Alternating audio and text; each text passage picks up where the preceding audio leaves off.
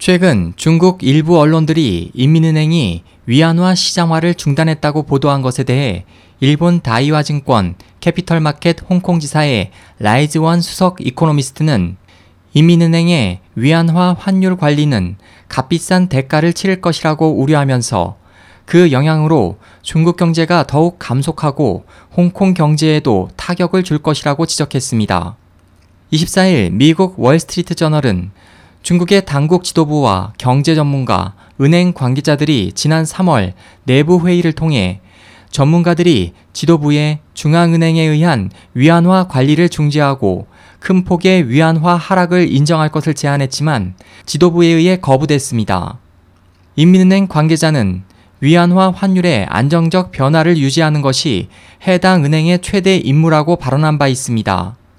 비공개 회의록에 따르면 위안화의 일상적인 변동이 다시 중국 당국의 관리하로 돌아오고 있습니다.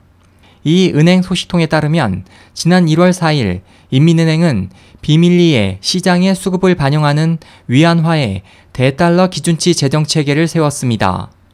다이와 캐피탈의 한 관계자는 예전 정책으로 돌아가 위안화를 안정 수준으로 유지하고 관리하려면 막대한 외환 보유액을 소비해야 한다.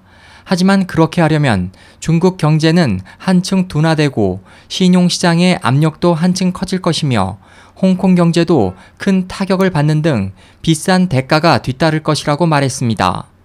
이 관계자는 중국 당국의 위안화 정책에 변화가 있어도 위안화는 여전히 하락하고 있다고 주장하고 미국 준비제도 이사회 FRB가 7월에 1회, 하반기에 2회 등 총 3회 추가로 금리 인상할 가능성이 크기 때문에 향후 달러 강세, 원화 약세 경향이 강하고 올해 말에 대달러 위안화 환율은 달러당 7.5 위안으로 하락할 것으로 예측했습니다.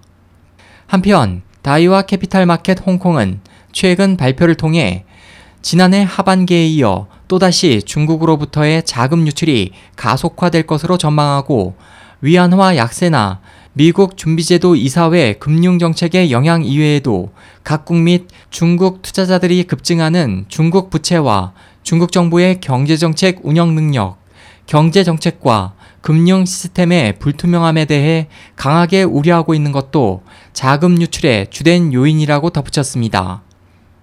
SOH 희망지성 국제방송 홍승일이었습니다.